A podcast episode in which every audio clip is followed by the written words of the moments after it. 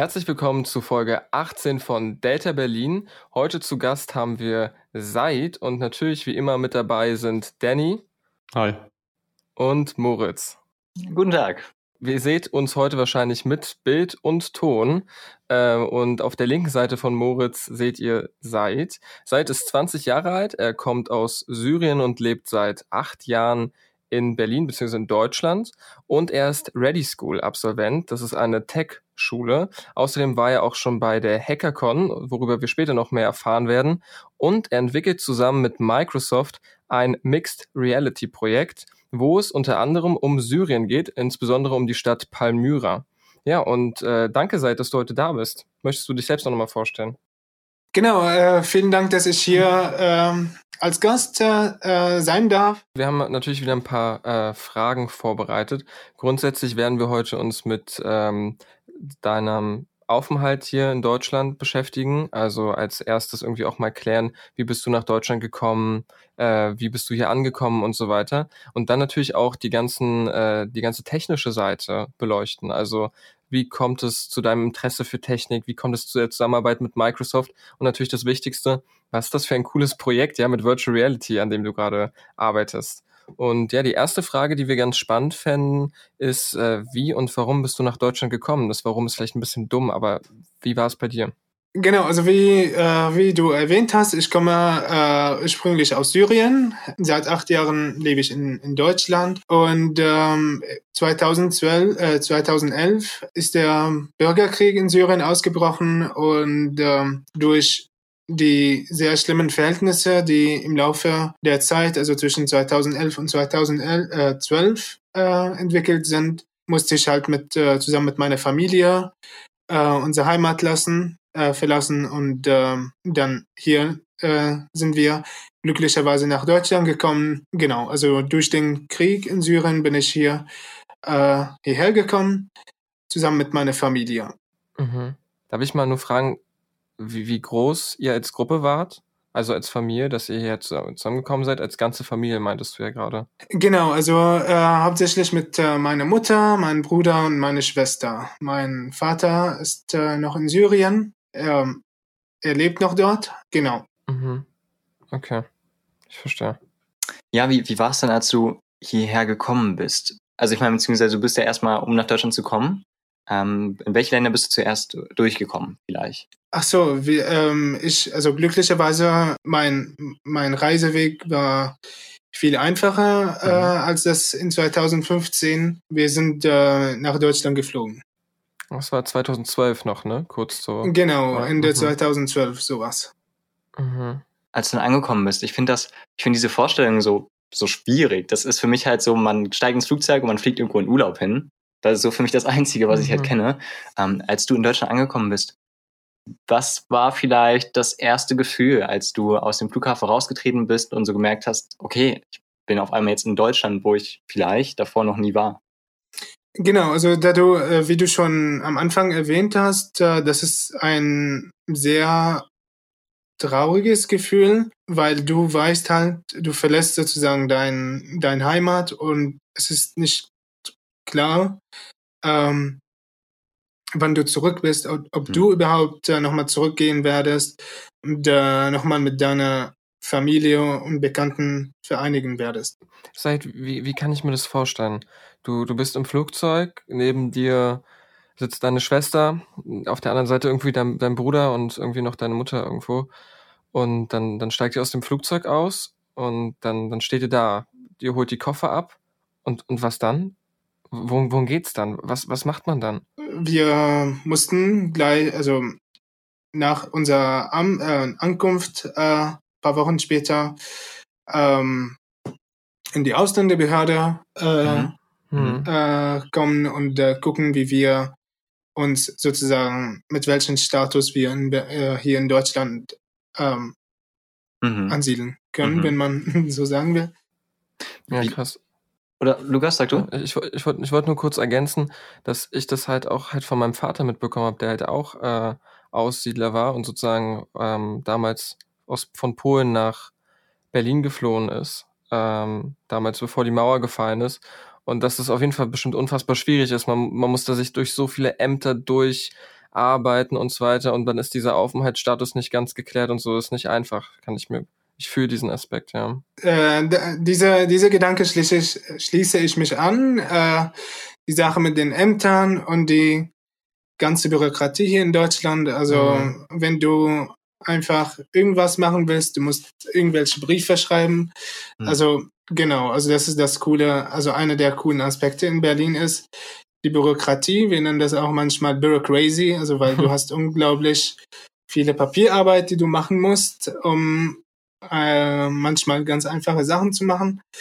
Äh, genau, also das, das spielt auch eine ganz große Rolle. Am Anfang hat es für mich nicht so viel, äh, also keine große Rolle ge äh, gemacht. Hm. Da hatten, haben die Papierarbeit sozusagen meine, meine große Schwester zum Beispiel gemacht oder so. Mhm. Also, genau, aber die Idee mit dem Bürokratie widerspiegelt sich immer in mir das Begriff Bureaucracy, da man viel Papiersachen machen muss, sehe ich heute auch noch, wenn man eher immer Schritt für Schritt selbstständiger wird. Genau.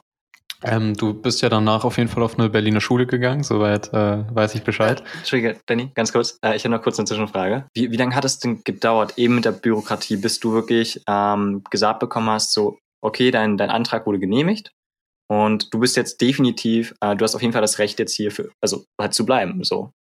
Wie lange hat es gedauert? Genau, also das war zum Beispiel, als wir die ähm, dieses Aufenthalt, äh, das Aufenthaltstitel bekommen wollten. Mhm. Ähm, da dachten wir am Anfang, das wird sehr schwer sein, aber glücklicherweise war ähm, also die ähm, die Ausländerbehörde hat unsere Situation angesehen. Sie hat gesehen, dass ich auch äh, im Alter der Schule bin, äh, mhm. also mhm. noch, ähm, also mhm. in der in der Alter, der die Schule besuchen muss. Genau, und da, also dieses Faktor hat zum Beispiel für uns äh, auch eine große Rolle gespielt, ähm, dass wir die Aufenthaltstitel zum Beispiel für, erstmal für drei Jahre bekommen haben. Und dann habe ich, das ist ein cooler Anschluss, glaube ich, dass wir auf die Schule bekommen. Äh, genau. Äh, zu deiner Frage, glaube ich, Danny, ähm, am Anfang habe ich eigentlich eine äh, arabische Schule besucht. Äh, für uns als Familie war das auch nicht ganz klar, in welche Richtung die ganzen Sachen gehen. Äh, ob wir, also wie lange wir in Deutschland bleiben, ob wir irgendwie nach drei Monaten wieder zurück nach Syrien gehen. Mhm. Ähm, ich habe auch sogar meine Schulbücher aus Syrien mitgebracht, in der mhm. ähm, dachten, äh, erstmal in eine arabische Schule zu kommen und dann gucken wir, wie die Lage äh, sich in Syrien entwickelt. Ähm, genau, und die Lage hat sich dann immer schlimmer und schlimmer entwickelt. Der Krieg wurde immer komplexer. Ähm, und von daher äh, war das sozusagen ein glücklicher Anschluss, dass wir oder dass ich hier in Deutschland bleiben dürfte. Und dann wurden wir äh, darauf aufmerksam gemacht, dass eine Art, äh, also dass ich auch in, in, in eine deutsche Schule kommen kann. Äh, mhm. Äh, erstmal Deutsch sozusagen für Ausländer. Das sind diese DATS-Klassen, ne? So Richtig. Mhm. Genau. Ähm, Entschuldigung, dass ich genau. diese sage, aber einfach DATS-Klassen, ja. ja. Und ähm, Dort äh, lernst du halt grundlegende Kenntnisse in Mathe, in Deutsch, mhm. äh, vielleicht ein bisschen Englisch. Genau, und da war ich halt in der sechsten Klasse, äh, also als ich hierher gekommen bin. Und nach der sechsten Klasse äh, bin ich zu gekommen, mhm. wo wir uns herkennen, alle. Und mhm. dort bin ich auch äh, erstmal zu einer, ähm, also zu den DATS-Klassen gekommen. Aber äh, in dieser DATS-Klasse habe ich damals eine sehr coole und äh, ja, äh, eine der besten Lehrerinnen kennengelernt, ähm, die mir, also ich habe immer sozusagen mir den Wunsch geäußert, dass, dass ich gerne in eine deutsche Regelklasse kommen möchte, mhm. weil zu einem bestimmten Zeitpunkt, wenn du in die DATS-Klasse kommst, ich sehe das ein bisschen als Zeitverschwendung, weil du hast nicht den Stoff sozusagen, die ein ganz normaler Schüler macht. äh, ähm, es fehlten zum Beispiel eine ganze Menge Mathematik, ganze Menge Deutsch. Also im Deutschunterricht, man macht jetzt nicht nur den Akkusativ und Dativ. Äh, und deshalb habe ich immer sozusagen den Wunsch geäußert, dass ich unbedingt auf eine deutsche Klasse kommen wollte. Mhm. Voll gut. Genau, und äh, diese Lehrerin hat äh, einen großen Beitrag dafür geleistet, hat Kontakt mit den äh, Schulleitung äh, genommen und äh, ja, und ich durfte dann eine Art Probe, zweiwöchige Probe machen in einer Regelklasse. Da war das auch dann eine ganz, ganz andere Erfahrung, weil ich bin dann im Gegensatz zu den, zu meinen Mitschülern dann fremd. Äh, ich konnte nicht besonders so gut Deutsch sprechen wie die. Genau, also das sind zum Beispiel dann einige, die, einige der Herausforderungen, die ich hatte. Mhm. Genau, und nach diesen zwei Wochen äh, hat das erstmal geklappt. Wie sind, äh, wie sind die Mitschüler, Mitschüler an sich mit dir umgegangen? Das war äh, ein bisschen eine Herausforderung. Wie gesagt, also zu denen war ich halt äh, fremd, ähm, mhm. konnte kein richtiges Deutsch. Genau, also für mich war das auch selbst schwierig, äh, am Anfang Freunde zu sammeln mhm. äh, oder Freunde zu machen. Genau, aber als sich die Zeit vergangen ist und so, hat man sich sozusagen entwickelt und dann daraus sozusagen auch Freundschaften gemacht. Mhm. Aber ich meine, es ist ja ein bisschen so ein Sprung ins kalte Wasser auch einfach, ne? Man, man spricht die Sprache noch nicht zu 100 Prozent vielleicht, aber gerade dadurch, weil du halt diesen Kontakt hast zu anderen, die auch nur Deutsch sprechen können, die, dass die halt irgendwie kein Arabisch können, ähm, muss man halt mit denen dann Deutsch sprechen. Ne? Also das, da hat man wahrscheinlich dann keine Wahl, oder? Also denkst du, das hat dir dann geholfen, dass du dann relativ äh, schnell dann in diese Klasse gekommen bist?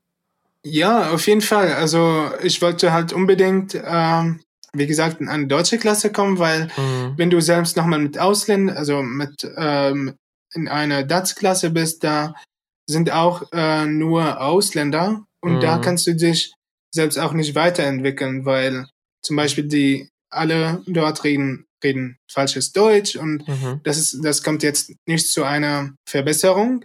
Mhm. Ähm, genau, und das ist dann auch als, als, das war auch eine sehr coole Chance, dass ich äh, in die deutsche Klasse gekommen bin.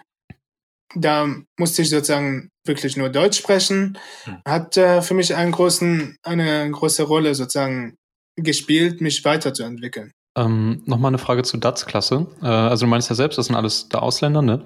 Sprechen die alle Arabisch oder haben die auch, hatten die auch andere sprachliche Fundamente als du? Da sind jetzt nicht nur Syrer oder arabischsprachige äh, sprachige Schüler, sondern mhm. aus, die kommen, also es gab einige zum Beispiel aus Ungarn, aus Serbien, aus Russland, aus Korea. Mhm. Genau, das ist auch wiederum einen sehr coolen Aspekt, dass man, dass man so in eine diverse Klasse äh, oder die, äh, so in eine diverse Umgebung ist. Mhm. Genau, aber da war halt, ich sag mal so, die Betreuung auch nicht besonders stark damals mhm. in der DATS-Klassen. Genau, ich vermute, heute ist das bisschen anders. Hat Vor- und Nachteile, sag ich mal. Ist es denn normal, dass man früher oder später in eine in Anführungsstrichen normale Klasse kommt?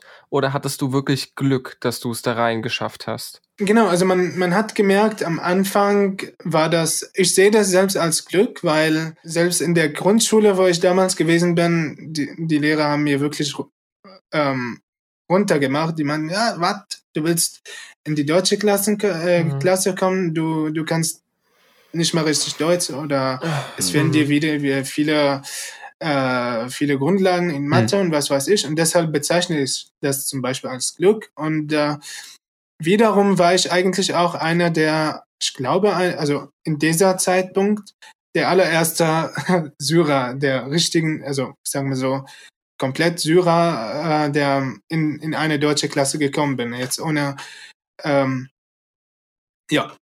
Mhm. Wow. Also ich weiß nicht, Danny Moritz, wie es euch beiden geht, aber ich finde es richtig gut. Also, und ich finde, seit, das ist auch echt krass, weil ich finde, das zeigt, es braucht, also ich meine, da gibt es ein paar andere Leute, die waren dann vielleicht nicht so engagiert wie du und dann haben die Pech, ne? Dann haben die halt nicht diesen deutschen Umgang und diese Möglichkeit, äh, sozusagen auch so sich irgendwie, ich weiß nicht, vielleicht im weitesten Sinne diese Sprache zu lernen und sich zu integrieren. Und du, weil du sozusagen da so dich reingekniet hast, gearbeitet hast, geackert hast, du wolltest in diese Klasse, hast du die Chance dann auch bekommen.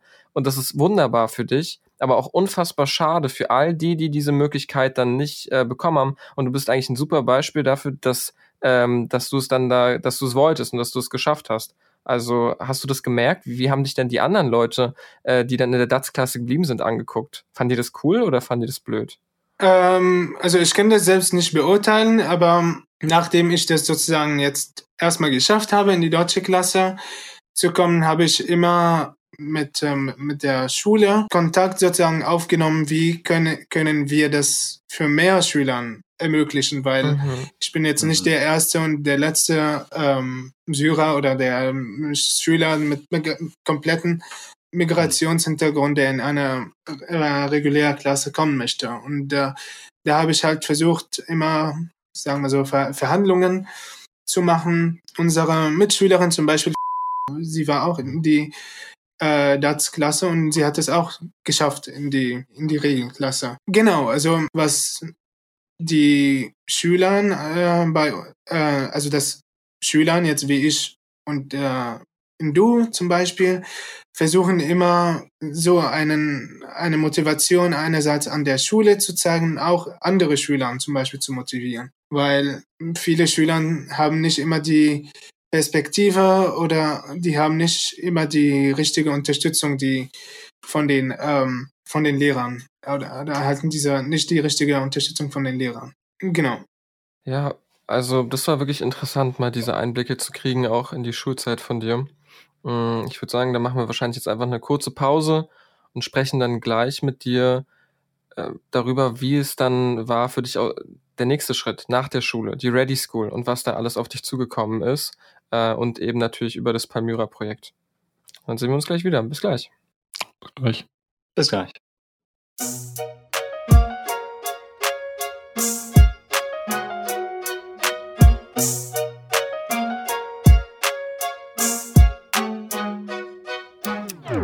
So, da sind wir dann aus der ersten Pause wieder da. Ähm, wir würden noch mal ganz gern auf, doch noch mal auf das Thema Schule zurückkommen weil wir auch nochmal interessiert sind, gerade in das Abitur, wie das gelaufen ist, weil du ja auch ein Abitur gemacht hast. Und das ist ja auch schon mal eine sehr, sehr schöne Sache. Ähm, wie, wie ist das? Ich finde vor allem spannend die Frage, du bist ja eben schon in der Mittelstufe, mehrere Jahre bei uns dann in, in der Schule gewesen äh, und bist dann ins Abitur gekommen. Hattest du dann, nachdem das Abitur begonnen hat, das Gefühl, auch dann immer noch einfach Sachen nicht zu wissen, die die anderen schon längst irgendwie gelernt haben, beigebracht bekommen haben?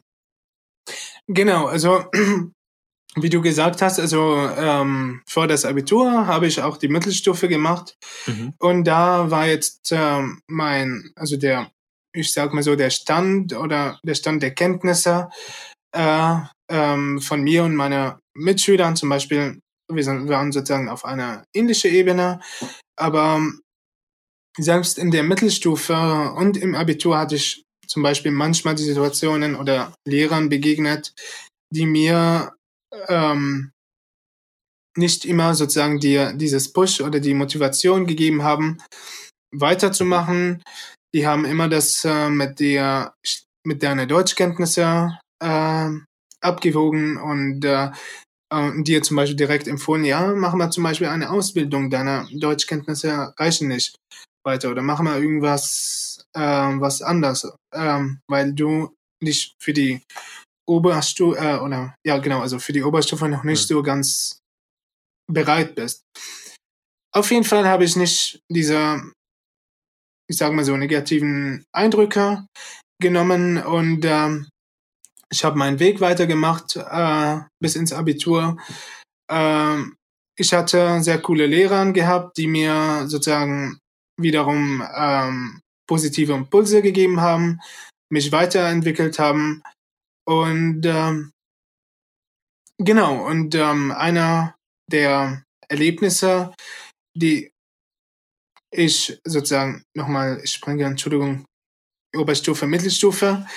Ähm, hatte, ich hatte seit der neunten Klasse Informatik gehabt äh, in der Mittelstufe. Und äh, das war auch eine sehr äh, große Herausforderung. Ähm, genau, also wenn man irgendwie an Informatikunterricht also denkt, so als Jugendlicher oder Kleiner, man denkt, ja, okay, wir kommen ins Informatikunterricht und spielen irgendwie Spiele. Und äh, genau, also ähm, in dieser Zeit hast du nicht immer so, vielleicht, da stehst du wirklich nicht immer hinterher, die Sachen richtig zu machen. Da hatte ich zum Beispiel dann die, äh, die Situation gehabt, dass meine Informatiklehrerin mich äh, dann immer nicht empfohlen hat, über Abitur, äh, also im Abitur oder generell Informatik zu machen und irgendwie auf eine andere Schiene zu steigen. Ähm, genau, und diesen Hinweis habe ich nicht wahrgenommen und ich habe äh, Informatik weitergemacht mhm. im Abitur und sogar mein Informatik-Abitur, ich hatte ja Informatik im Abitur gehabt und das war mein aller, allerbeste ähm, Note im Abitur gehabt und ich glaube, dass es wäre einen guten äh, Anschluss zu Ready mhm. School. Ja, mhm. auf jeden Fall.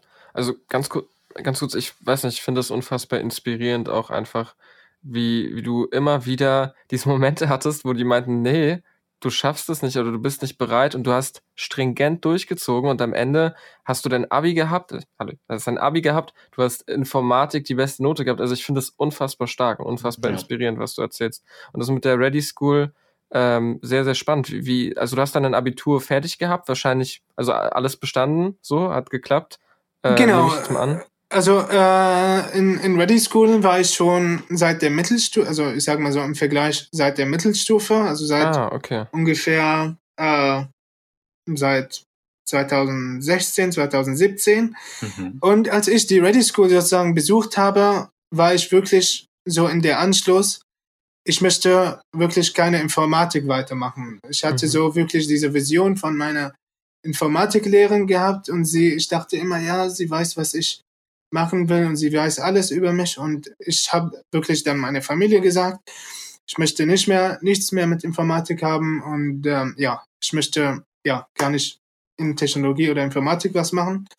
Und da hat mir sozusagen mein Bruder sozusagen äh, auf die Ready School aufmerksam mhm. gemacht, mhm. der damals als äh, dort als Student angefangen hat.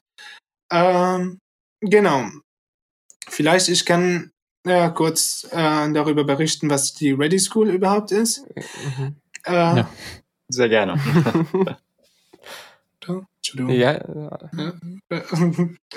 genau. Äh, also die Ready School ist eine gemeinnützige Organisation. Ähm, ist, äh, sie unterstützt ähm, Flüchtlinge äh, und Neuankömmlinge in Deutschland ähm, Technologiekenntnisse im Programmieren und generell was, wie man mit überhaupt mit äh, Technologie oder mit Computern umgeht.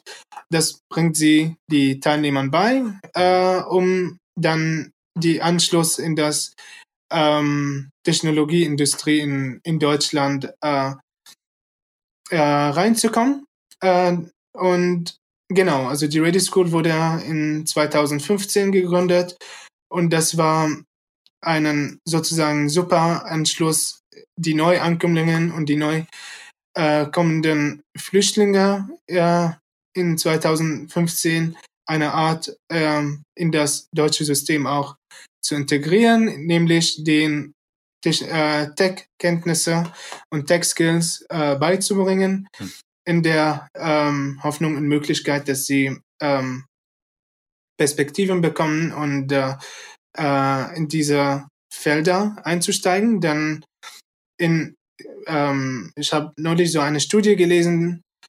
Es gibt in Deutschland, glaube ich, mehr als 120.000 ähm, Stellen, die noch nicht besetzt sind. Also Firmen brauchen unbedingt Technologen und Informatiker mhm. und das äh, realisiert sozusagen die Ready School. Mhm. Versucht sie zu realisieren. Mhm. Mhm. Und ähm, wie, wie kommt man denn eigentlich darauf? Also du bist jetzt durch Vitamin B, also durch dein, deinen Bruder darauf gekommen, ne, durch Beziehungen. Ähm, ist das eigentlich so, dass sie dann irgendwie Plakatwerbung macht oder kommt sie auf einen selbst zu oder wie funktioniert das in der Regel, im Regelfall? Ja, äh, genau. Also es gibt generell äh, immer, also heutzutage diese Open Days, also das sind jetzt mhm. äh, zumindest heute virtuell. Äh, Interessierten können an diese Open Days teilnehmen. Da werden äh, vorgestellt, welche Pro Programme bietet die Ready School. Ähm, was die Ready School überhaupt ist, was man an der Ready School erhalten kann. Ähm, genau. Mhm. Und äh, wenn man dieses Schritt gemacht hat, dann es gibt weitere äh, Bewerbungsschritte, die man machen könnte, mhm. äh, um dort angenommen zu werden. Nur mal so eine allgemeine Frage, auch zu eben dieser Ready School, für die Leute, die es noch nicht wissen.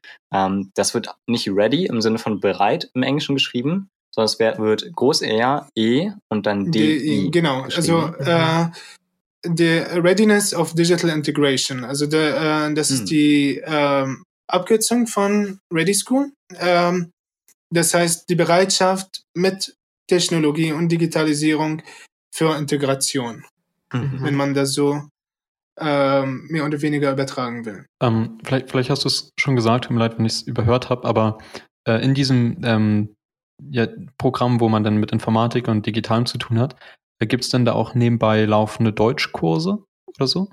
Nee, äh, Ready School bietet keine Deutschkurse äh, an. Ähm, genau, weil die Programme laufen hauptsächlich auf Englisch ab. Mhm. Äh, genau. Und ähm, die Kurse an der Ready School laufen immer ungefähr am Abend, Nachmittag ab.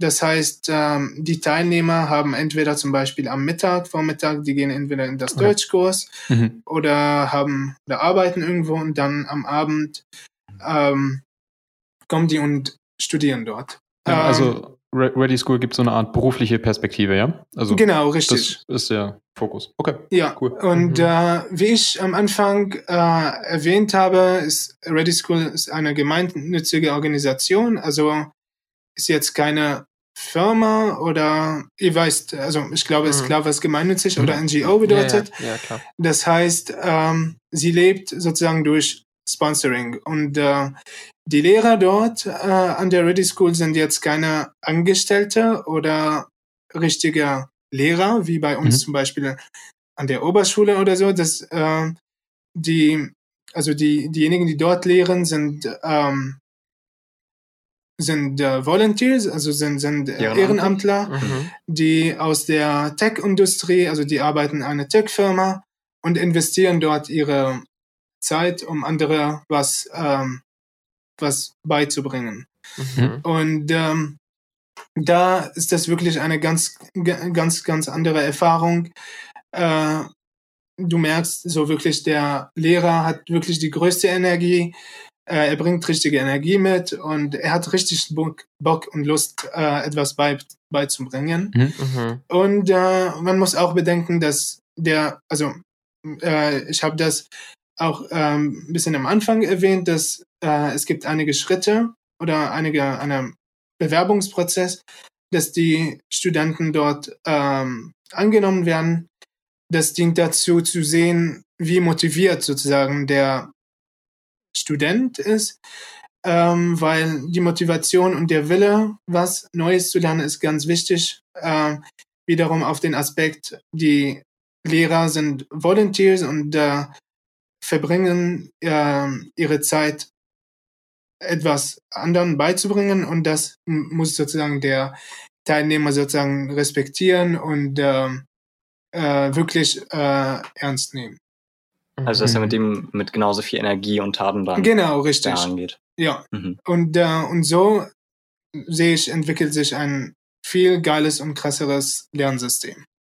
Mhm.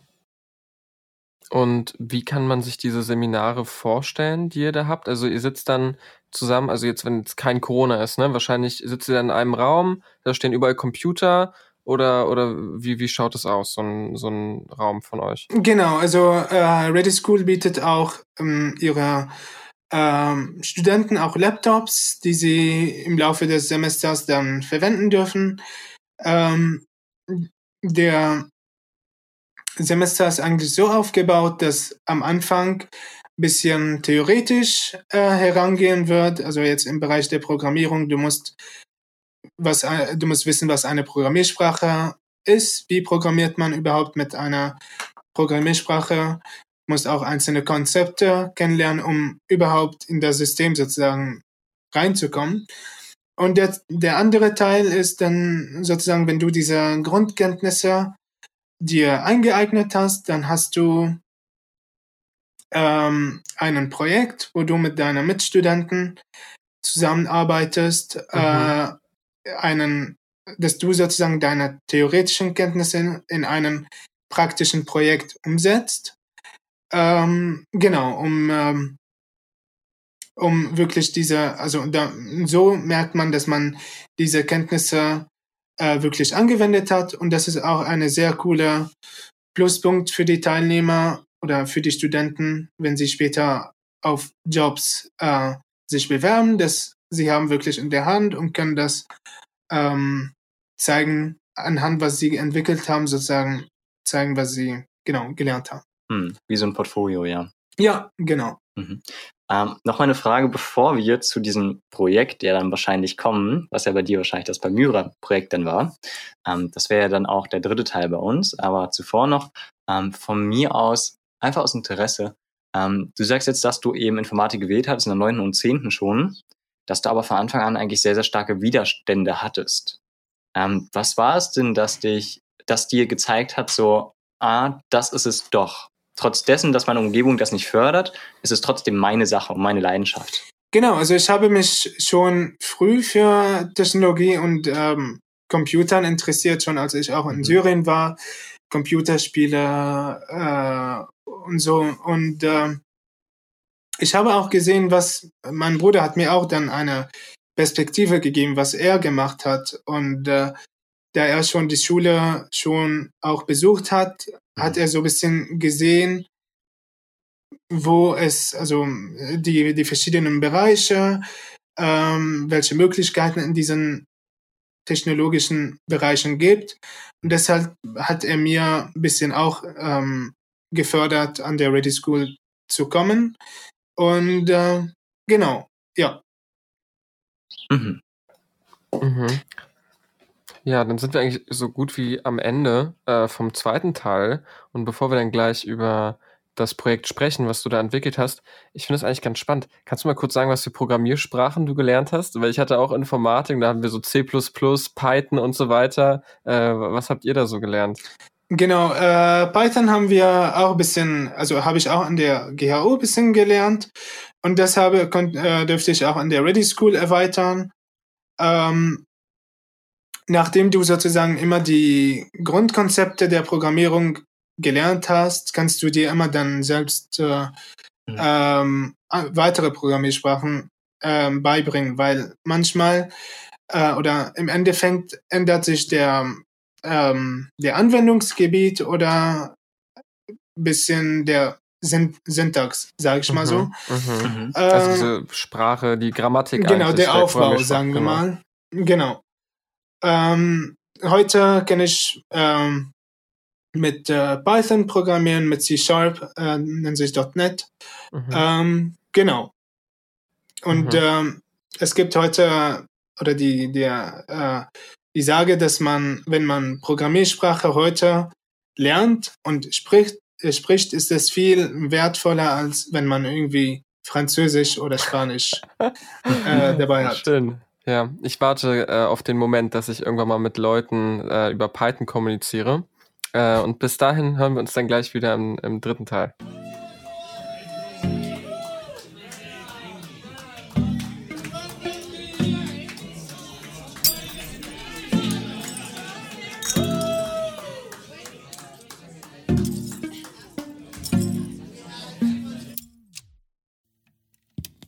So, da sind wir wieder. Äh, die, die gerade bei YouTube zugucken, ihr habt äh, das Video gesehen zu, zum Palmyra-Projekt und die, die bei Spotify zuhören, äh, das Video dazu ist in der, äh, äh, ist verlinkt in der Beschreibung. Guckt euch das nach dem Podcast an oder macht kurz nochmal eine Pause. Äh, genau, wir reden jetzt nämlich über das Palmyra-Projekt im Zusammenhang mit der Mixed Reality. Und seit, wie, wie kam es denn zu deinem Projekt? Also ähm, wie, wie kamst du auf die Technologie der Mixed Reality? Genau, also das äh, ich äh, kann erstmal darüber erzählen, wie ich erstmal überhaupt auf Mixed Reality gekommen bin. Ähm, ich äh, habe die Mixed Reality Technologie äh, an der Ready School kennengelernt, äh, durch die Teilnahme an, äh, an einem IoT-Hackathon. IoT ist die Abkürzung von Internet of Things. Bedeutet, wie du sozusagen mit, mit ähm, wie du verschiedene Systeme miteinander äh, ähm, vernetzen kannst. Der beste Beispiel ist, du, dass du sozusagen dein, äh, dein Haus Smart Home machst. Äh, genau, also so ein bisschen zu IoT. Ähm, Mixed Reality, wie gesagt, habe ich an diesem IoT-Hackathon kennengelernt. Ähm, damals hatte ich nicht die größten Erfahrungen im Programmieren oder wie es wirklich praktisch aussieht, wie man, mhm. ähm, wie Technologie richtig, au äh, also wie man seine Kenntnisse, so, du hast ein bisschen Programmieren gelernt und wo kannst du das wirklich einsetzen? Und eine der Möglichkeiten habe ich das halt an diesen IoT-Hackathon kennengelernt, einen Expertenteam getroffen, die sich wirklich mit der HoloLens und die Mixed Reality Technologie auskennen. Und äh, mit denen habe ich sozusagen erste Erfahrungen gemacht, gesehen, wie man für die HoloLens entwickelt und programmiert und äh, haben dann am Ende des Hackathons, dieses Wettbewerbs, ähm, einen ersten Prototyp dort äh, vorgestellt und äh, anhand der HoloLens. Genau. Ähm, Kann ich da kurz eine Frage mal einwerfen? Äh, was ist denn eigentlich ein Hackathon? Genau, ein Hackathon ist halt etwas ähnlich wie ein Marathon. Äh, ähm, ah. Hackathon in diesem Fall, äh, da kommen äh, Menschen aus diversen Hintergründen, die sich für äh, Technologie interessieren und die und in dem Hackathon werden dann bestimmte Challenges, also mhm. bestimmte mhm. Herausforderungen mhm. vorgestellt. Daran können sich dann Teams bilden äh, und arbeiten an, an Lösungen dieser, also an bestimmten Challenge. Ähm, genau, und am Ende wird das dann präsentiert und äh, es ist immer so, der, es gibt verschiedene Kategorien und, äh, und diejenigen, die die das coolste Anwendungsbeispiel äh, gemacht haben, die entspricht dieses Challenge, dann wird das zum Beispiel mit einem Preis ähm, mhm. geehrt. Und ähm, das Prototyp, den wir sozusagen auch vorgestellt haben, das war nämlich eine Art prototypmäßige holographische Fabriküberwachung entwickelt. Das heißt, der Benutzer setzt eine HoloLens auf.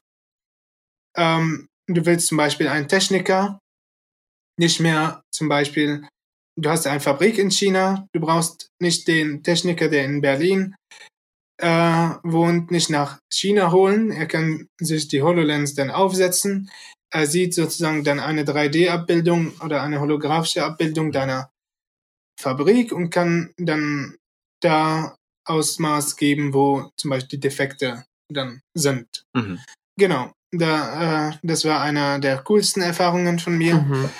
Äh, genau, und ich merke gerade, dass ich komplett vergessen habe, Mixed Reality zu definieren, obwohl ich. Ja, ich, ich, wollte, ich wollte gerade fragen, ne? Weil ich habe ja am Anfang Virtual Reality gesagt und hast mich in der Pause darauf hingewiesen, na na na, Mixed Reality und Virtual Reality, das ist nicht das gleiche. Was ist denn der Unterschied? Genau, also um überhaupt Mixed Reality definieren zu können, wir wollen vielleicht kurz definieren, was, also ich definiere vielleicht kurz, was ich selbst unter Realität verstehe oder Reality. Mhm. Für mich Realität ist alles, was wir mit unseren Sinneskanälen äh, mit der, von der Umgebung wahrnehmen können. Ähm, in der Mixed Reality besteht das sozusagen, wenn man dann definitionsmäßig das machen will, besteht es auf zwei Subkategorien. Einmal die Virtual, die Virtual Reality, die du am Anfang erwähnt hast. Man setzt äh, die Virtual Reality Brille und dann bist du in ein komplett computergeschaffenes Welt äh, ab. Da tauchst du ein. Man kann auch von die Flucht in die virtuelle Welt äh, sprechen. Die Wahrnehmung der Umgebung äh, ist somit sozusagen ausgegrenzt. Der Beispiel von Augmented Re äh, genau, der die, die eine weitere ähm, Subkategorie, Subkategorie der mhm. Mixed Reality ist die Augmented Reality. Der einfachste Beispiel ist das Spiel Pokémon Go. Also ähm, das Spiel war ziemlich berühmt in den letzten Jahren. Man, wir haben Menschen gesehen, die einfach ähm, durch das Handy äh, irgendwie in der Stadt gelaufen, also nicht durch das Handy, sondern mit der Handy durch die Stadt gelaufen, einfach irgendwie coole Pokémone vor sich äh, gesehen. Genau, also in Augmented Reality erweiterst du dein, äh, dein was, das, was du in der realen Welt siehst, mit virtuellen Objekten. Du, komm, du kannst trotzdem die, ähm, die Umgebung wahrnehmen und die Realität. Mhm. Nun, also, um das mhm. dann, äh, um das Ganze auf Mixed Reality äh, zu bringen, ist die gemischte Realität. Wir haben gesagt, besteht auf, aus Virtual Reality und Augmented Reality. Ähm, die HoloLens, das setzt du auf. Ähm, ist auch eine Headset. Du kannst äh, alles wahrnehmen. Deine ganze Umgebung kannst du komplett wahrnehmen. Ähm, du kannst mit der HoloLens durch Gesten mit Objekten interagieren. Also da hast du wirklich mehr Interaktionsmöglichkeiten und kannst mehr so äh, Gefühle bekommen.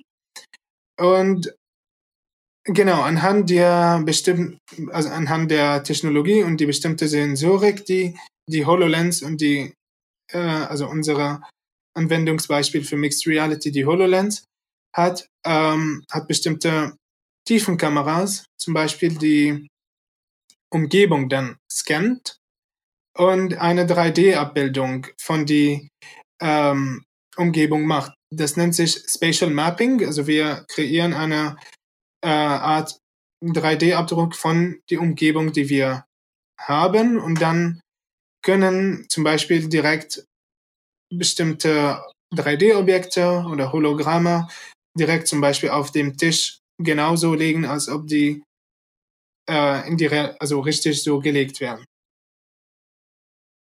Mhm. Ja, genau. Es gibt, mhm. ja, äh, es gibt ähm, unglaublich viele Definitionen über Mixed Reality, aber das, was ich mir sozusagen als einfach äh, ansehe. Genau. Mhm. Mhm. Ja, mir fällt dabei gerade eine Folge ein von Love, Death, Robots, einer Serie bei Netflix. Oh. Kennt ihr die Folge? Also nee, ziemlich coole Serie. Ja. Die Serie ist mega okay. cool. Ich bin ein Riesenfan. Und, und in einer Folge haben die äh, so Chips eingebaut und äh, nehmen die ganze Realität halt eben anders wahr. Und ich glaube, da hat ein Soldat so einen Chip eingepflanzt. Kann auch sein, dass es eine Folge von Black Mirror war, aber ich glaube, es war ja. Love Death Robots. Ähm, die haben einen Chip eingepflanzt und dann muss der halt in irgend, irgendwo rein und halt Menschen umbringen so. Und äh, es sieht halt für ihn so aus, als würde er gegen Zombies kämpfen oder gegen irgendwelche anderen Wesen. Und dann fällt der Chip aus und er sieht, dass er gerade eigentlich Menschen ab. Mega schlimm. Ja. Ich hätte eine Triggerwarnung hier reinpacken sollen, dass er eigentlich gerade Menschen ja? War das bei Black Mirror? Ja. Das okay. war bei Black Mirror, ähm, äh, um, Männer aus Stahl, glaube ich, hieß die Folge. Okay. Sehr ja. empfehlenswert. Und dann äh, bringt er in Wirklichkeit aber halt gerade sozusagen wehrlose Menschen um. Und ich finde persönlich so, wenn jemand sich nochmal für dieses Thema Mixed Reality interessiert, es fällt mir gerade ein, seit wo du es erzählst, äh, irgendwie vielleicht so eine Dystopie, die sich da auch auftut, eine mega spannende, spannende Folge inwieweit diese Mixed Reality halt auch unsere Wahrnehmung verändern kann. Also uns auch eine Realität vorgaukelt, die es gar nicht gibt. Aber manchmal hat eben diese Mixed Reality vielleicht auch die Möglichkeit, Dinge zurückzuholen, die sonst für immer verloren wären. Und ähm, da beginnt vielleicht dann auch irgendwie das Palmyra-Projekt. Wie, wie bist du auf Palmyra gekommen? Was ist das Palmyra-Projekt? Genau. Ähm, ganz coole Überleitung äh, dazu. Ähm, genau, also zur, zur Palmyra-Projekt, den habe ich, äh, also ich persönlich äh, habe äh, die Stadt Palmyra besucht, in, äh, zusammen mit meiner Familie im Jahre 2007. Da kann ich mich ein bisschen daran erinnern. Unglaublich wunderbare ähm, Monumenten. Die, die, also die Stadt von Palmyra wurde sozusagen seit 2015 systematisch zerstört. Die gehört zum Weltkulturerbe der UNESCO. Genau, und ähm, dieser, wenn wir dann einen Schritt denken, diese Monumente und Artefakte konnten irgendwie Jahrtausende überleben und äh, genau, und dann jetzt durch einen Krieg oder so wurde alles komplett vernichtet. Und ähm, diese Idee, diesen, diese, diese Sache habe ich immer versucht, sozusagen meine Lehrer oder Mitarbeiter der Ready School ähm, zu erzählen. Und ähm, einmal habe ich sozusagen ähm, Kontakt mit einem Microsoft-Mitarbeiter gehabt, in, äh, also an der Ready School, der mir äh, über die Mixed Reality Technologie berichtet hat. Und äh, genau, und da äh, kam sozusagen die Idee, dass wir äh, durch meine Erzählungen, die ich Ihnen äh, immer berichtet habe, wie schön Palmyra ist, wie historisch besonders sie ist, dann sind wir zu der Idee gekommen, diese äh, antike Monumente mit der HoloLens zu visualisieren, in, also wie sie vor der Zerstörung äh, gewesen sind. Mhm. Also mit der Mixed Reality Technologie diese äh, diese Städte, diese Türme, die jetzt wahrscheinlich schon einige Leute gesehen haben, äh, wieder in die Realität zu holen. Moritz, du hast das Ganze ja ausprobieren können, weil Said ja die Brille mitgebracht hat. Ja. Wie, wie, war das für dich? Wie, wie, hat sich das angefühlt, da einzutauchen? Beeindruckend. Also ich, äh, ich fand, ich war erst, ich bin bei sowas immer erst ein bisschen skeptisch, weil ich, ähm, weil ich halt weiß, dass es noch in der jungen Zeit ist und noch erst seit kurzem existiert und deswegen vor allem die Anwendung von solchen Technologien halt häufig auch schwierig ist.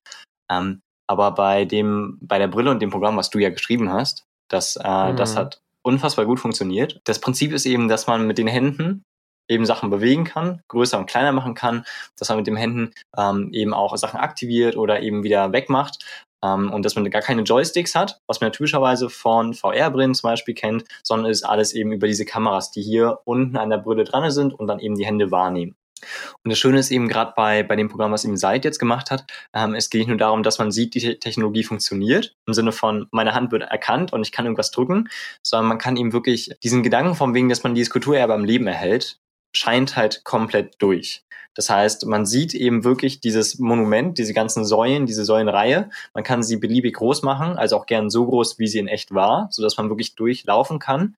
Ähm, und zugleich ist so, dass man damit ähm, interagiert. Das heißt, man baut es auch selbst auf, nachdem es zerstört wurde, ähm, wodurch es eben ganz klar diesen historischen Bezug hat und man ganz klar merkt, so, das ist mehr als nur eine Applikation, sondern das hat auch wirklich einen Wert, der darüber hinausgeht, der wirklich auch für, für viele Menschen Bedeutung trägt. Genau, also zu diesem Punkt, den du ähm, mhm. erwähnt hast, äh, Moritz, das ist genau, also das ist jetzt nicht nur so ein Spiel, die irgendwer, jeder, okay, aktivieren kann oder damit einfach umspielen kann. Ja. Ähm, die Idee ist dahinter, dass wir, wie du schon gesagt hast, das ist ein Kulturerbe, Weltkulturerbe, die nicht einfach so vernichtet wird. Ähm, die Idee der äh, Anwendung oder des ähm, Projektes, dass wir sozusagen Menschen, die Interesse, äh, also Menschen erstmal äh, Interesse an, Palmyra, an Palmyra vermitteln, dass sie mhm. erstmal äh, über die Historie von Palmyra äh, Wissen erhalten, über die Besonderheit und dann, wie du dann selbst gesagt hast, durch die Interaktion, zum Beispiel mit den Bildern oder dass du äh, einerseits diesen Handmenü hast, äh, selbst diese Zustände kreieren hast, äh, das Monument zu zeigen vor der Zerstörung, nach der Zerstörung. Das soll zum Beispiel dazu dienen, ähm, zu zeigen, wie kompliziert eigentlich ist es, einen solchen wunderbaren Bauwerk in der Realität dann wirklich dann wieder aufzubauen. Du könntest Perspektiven, wie du, also das Objekt von mehreren Perspektiven äh, ansehen und äh, bestimmte Eindrücke dann erhalten. Wir haben durch die Interaktion mit dem Monument einerseits das Rumlaufen, wir haben das Monument gesehen, also visuell, wir haben auch Musik im Hintergrund gehört, ähm, die uns auch äh, dieser alles in diese Atmosphäre einbringen. Andererseits sozusagen das Endziel ist ähm, einen historischen Bewusstsein bei den Benutzern zu kreieren, also dass sie einmal sehen, wie besonders und wichtig diese Bauwerke sind. Das ist der im engeren Sinne historisches Bewusstsein. Und wenn wir die Ästhetik auch beibehalten, du hast gesehen zum Beispiel, das Monument hat einzelne Ornamente, die mhm. Ästhetik mhm. ist wirklich da, mhm. dann haben wir bei dem Benutzer das Gefühl der Schönheit und des Interesses hervorgerufen. Mhm. Und dann sagt, äh, also sagt der Person, die das sieht, okay, diese Monumente sind äh, erhaltenswert, jetzt wollen wir diese Ob Objekte und Monumente dann erhalten. Und das Ganze soll sozusagen ähm, die Motivation für diesen Zweck ähm, hervorrufen, dass möglicherweise dieser, also dass Menschen dazu sich einsetzen, finden, ähm, diese antike Stadt ähm, aufzubauen. Hm. Hm. Und wiederum, äh, wir haben mehrere Sinneskanäle dafür an, angesprochen, also das Visuelle, das Auditive und teilweise, sage ich mal, das virtuelle Haptik, dass man wirklich das zerstörte Stein äh, gegriffen hat, den in seiner äh, markierten ähm, Stelle eingestellt hat. Genau, und so wird das Benutzer richtig in das Geschehen so mit einbezogen. Und äh, äh, ist eine komplett andere Erfahrung, als wenn man dann, okay, ich schaue mir dann ein Video über Palmyra, dann das war's. Genau. Das ist ja auch schön zu sehen, was das für einen biografischen Wert für dich dann auch einfach hat, ne? Wie du einfach deine persönliche Erfahrung, du meinst ja auch, du warst da, wie du die mit eingebracht hast ähm, wir haben gerade auch kurz in der Pause schon drüber gesprochen. Ich finde es halt auch mega spannend, was für ein Potenzial es auch hat irgendwann im Geschichtsunterricht. Also man sagt, hey, wir sprechen heute über Palmyra oder wir sprechen heute über, über Syrien oder worüber auch immer. Und dann taucht man in diese Welt ein und kriegt nochmal ein ganz anderes Verständnis dafür. Also mega interessante Technologie und total spannendes Projekt. Also ähm, wenn es dann mal die Möglichkeit gibt, für mehr Leute das auszuprobieren, äh, sehr empfehlenswert auf jeden Fall.